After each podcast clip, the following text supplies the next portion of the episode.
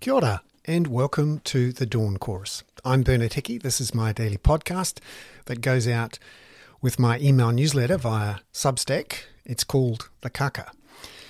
In it, I look at the political economy in Aotearoa uh, and in and around the world with a special eye on housing affordability, climate change, and poverty reduction.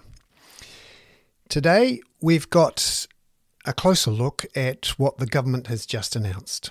Late yesterday, Prime Minister Chris Hipkins announced a range of cost cutting measures to save $1 billion.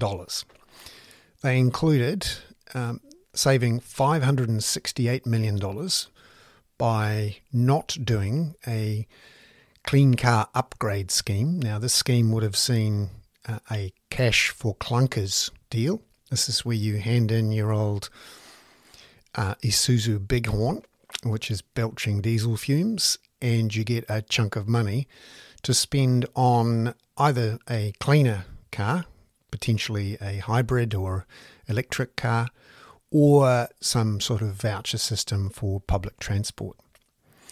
This would have helped a lot of people who are poorer to reduce their emissions, and it was one of the major measures to bring about a just transition. This is reducing our climate emissions to naught, hopefully by 2050, but uh, it would be nice if it was much earlier.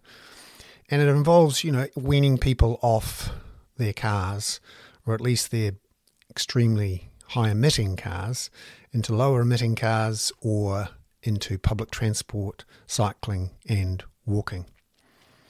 The trouble with uh, these policies are that they're not particularly popular with older, richer, homeowning voters in the outer suburbs of our bigger cities and in our provincial cities and towns. They would prefer not to change their lifestyles and have looked and understand that changing how they live and where they live also changes their financial prospects. Because in Aotearoa, the main way to get ahead is to buy a plot of residential zoned land and, if you're lucky, be able to gear it up, leverage it up by taking out a big loan against it. And when the value of your equity, which might only be 30 or 40% of the value of the property, when the value of the property goes up, uh, your gain on your equity is much, much larger and it's tax free.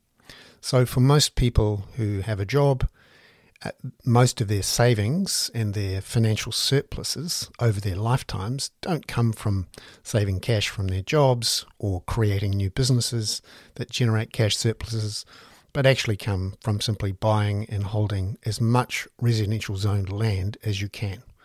And of course, it's not the actual value of the construction of the house or even the usefulness of the house that's on that land it is the land itself. So when you're a government wanting to win median voters, who typically are these people in the suburbs with mortgages who benefit from rising land prices, then it makes sense not to pursue policies that encourage people to move out of those suburbs, out of those standalone homes, into medium density housing, out of their cars and double cab utes, and into buses or trains or onto bikes or into electric cars, which are more expensive. And also, it encourages governments of both the left and the right to ensure that public debt remains as low as possible and that taxes remain as low as possible so that those people who have mortgages and own homes in the suburbs have the highest possible disposable income. Now, that's after taxes and after mortgage rates. People in the suburbs know too that when you have the lowest possible mortgage rate, you have the highest possible land price because of the effect of leverage. Whenever mortgage rates go up, you tend to see house price inflation stop or actually go into reverse, as we've seen in the last year or so. So, both national and Labour governments for more than 20 years have prioritised low debt and low interest rates. Because remember, if a government has low debt, then in financial markets, lenders are quite happy to lend it money at relatively low interest rates. And because those government bond interest rates set the base for all interest rates, including mortgage rates, it makes sense for government to have low public debt so that homeowners can have high personal debt. And of course, that makes an awful lot of sense when your financial futures depend on leveraged tax free gains on residential land. So that was the main aspect of the announcement yesterday, but there were others, including the end of a social leasing scheme. This is the idea of people on low incomes being able to lease an electric or low emissions vehicle. And that saved about $18 million. Elsewhere, the government also announced that it would so called phase the Auckland Light Rail project. That actually means that it's only going to commit to building one section, so not all the way out to the airport, and that building the entire thing could take as long as it took to build the Waikato Expressway, which was 40 years. So essentially, the government has pulled back from a commitment to a full Auckland light rail line from the CBD to the airport, which was seen as a, a major part of the extension of the public transport network in Auckland. The government has also removed the small cities and towns from its requirement that Waka Kotahi prioritised emissions reduction in its spending on transport, essentially saying that smaller cities, the likes of Palmerston North, Whanganui, Dunedin, Timaru, Nelson, should not be trying to build their public transport networks and should instead focus their spending on repairing roads and ensuring that drivers get uh, the best value for their fuel taxes. Uh, this is um, part of a long term strategy of both National and Labour to keep debt low, keep interest rates low, to um, help those who are looking to make gains from residential land.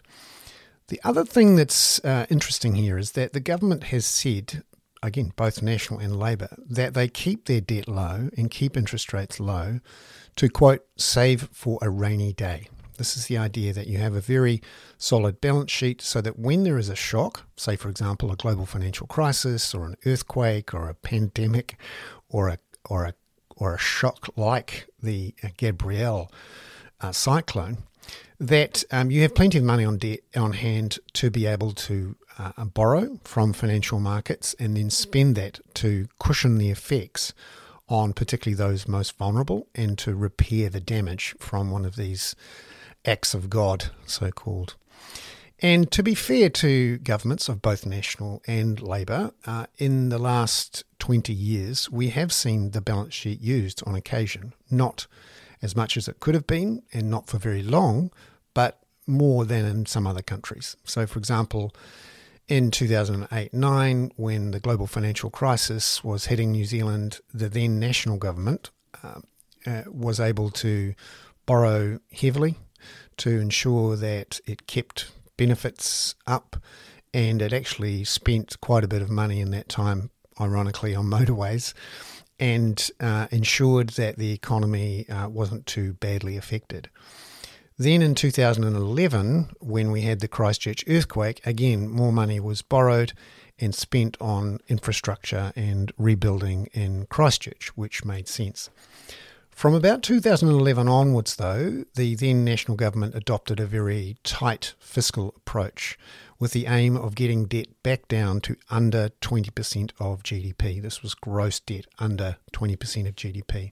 And they almost got there uh, before the Labor government came in in 2017.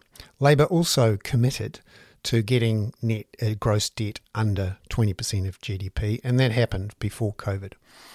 Uh, since COVID um, and during COVID, the Labor government did use borrowing and effectively a strong balance sheet for the rainy day. And the rainy day in this case was COVID.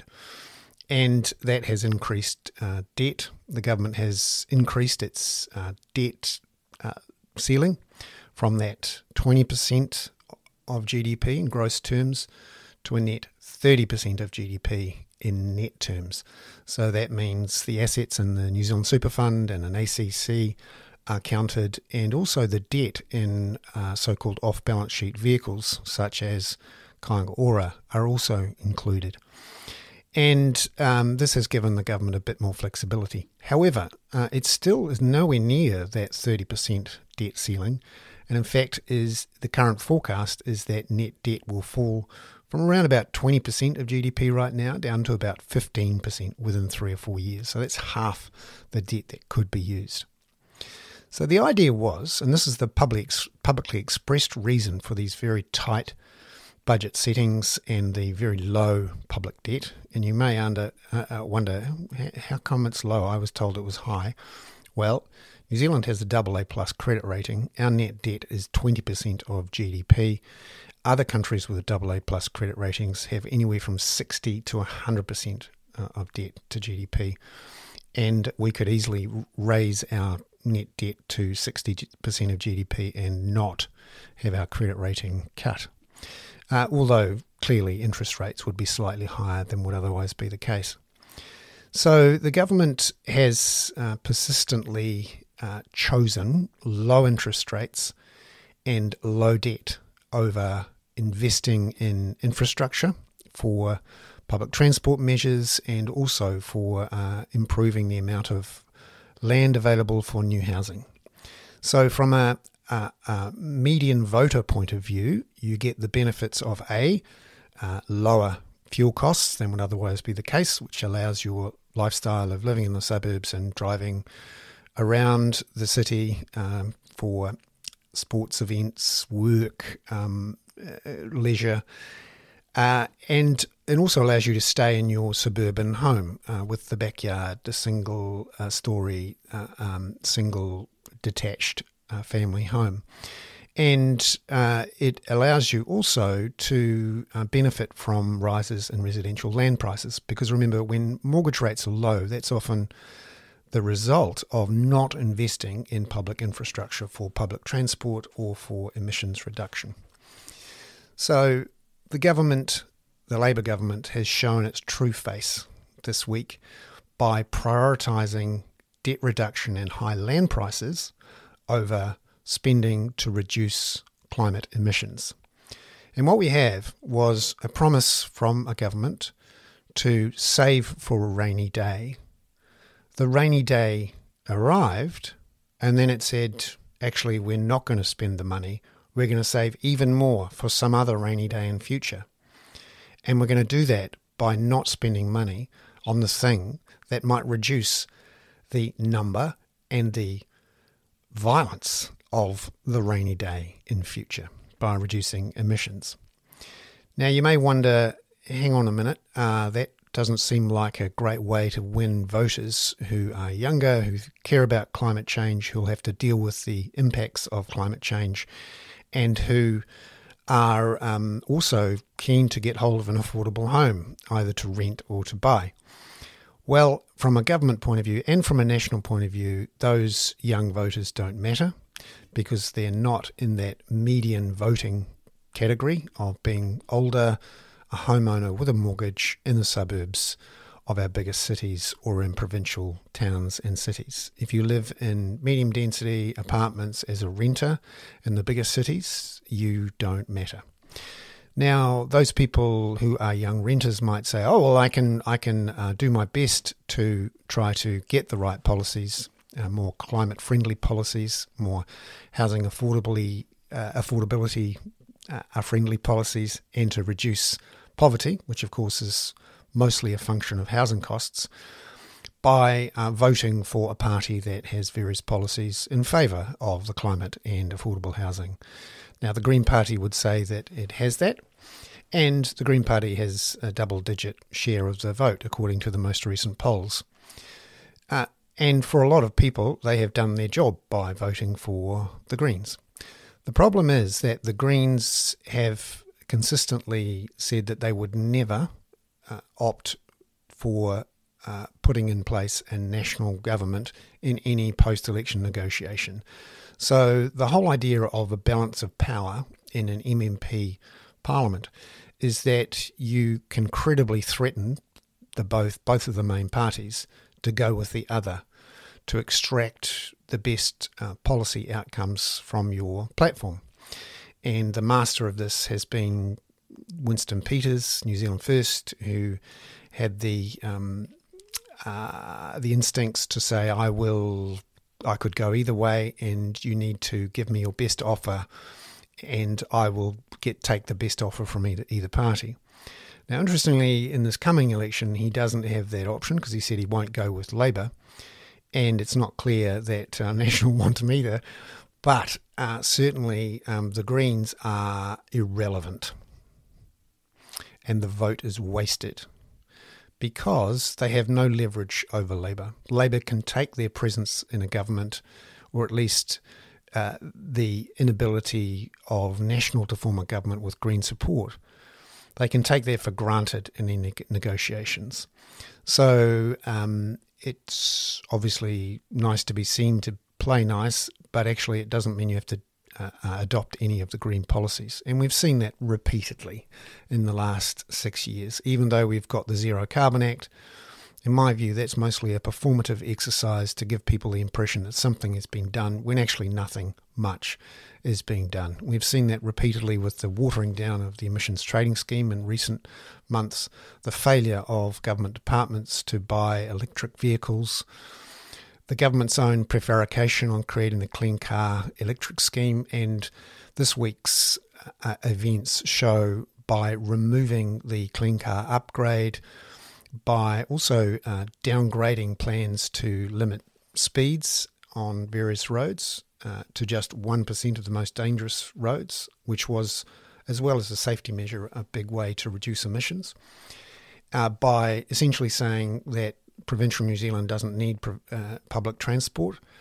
And um, by repeatedly um, watering down the emissions trading scheme uh, to the point where people in uh, the markets for carbon credits realise this and have driven down the price of emissions trading scheme credits in the New Zealand system to the point where it's less than half that of the international price of carbon credits in, for example, the European and UK markets.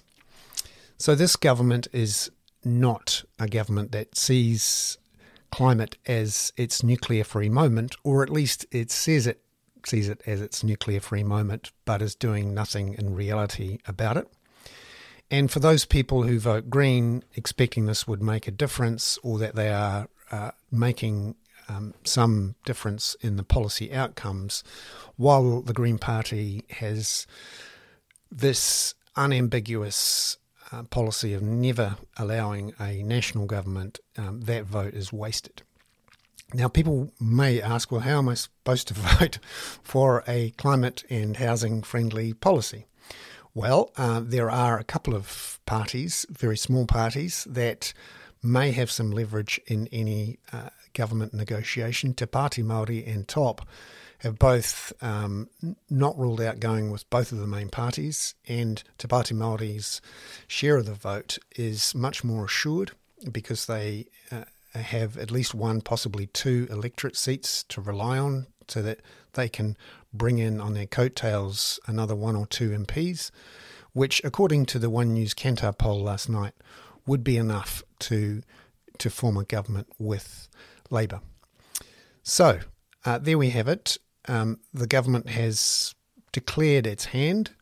It is all about ensuring they get the vote of Ford Ranger Man and the Green Party, which has for now been able to at least hope, pretend, suggest that it's making a difference, has been clearly squashed, rolled over by Labor's push to get re elected, which on the face of it seems to be successful for Labor in that recent polls, particularly after the change of Prime Minister, have shown that Labor is in a position to form a government uh, um, with the Green Party, Te Pāti Māori, and, uh, and or uh, Top, if Top were to get in.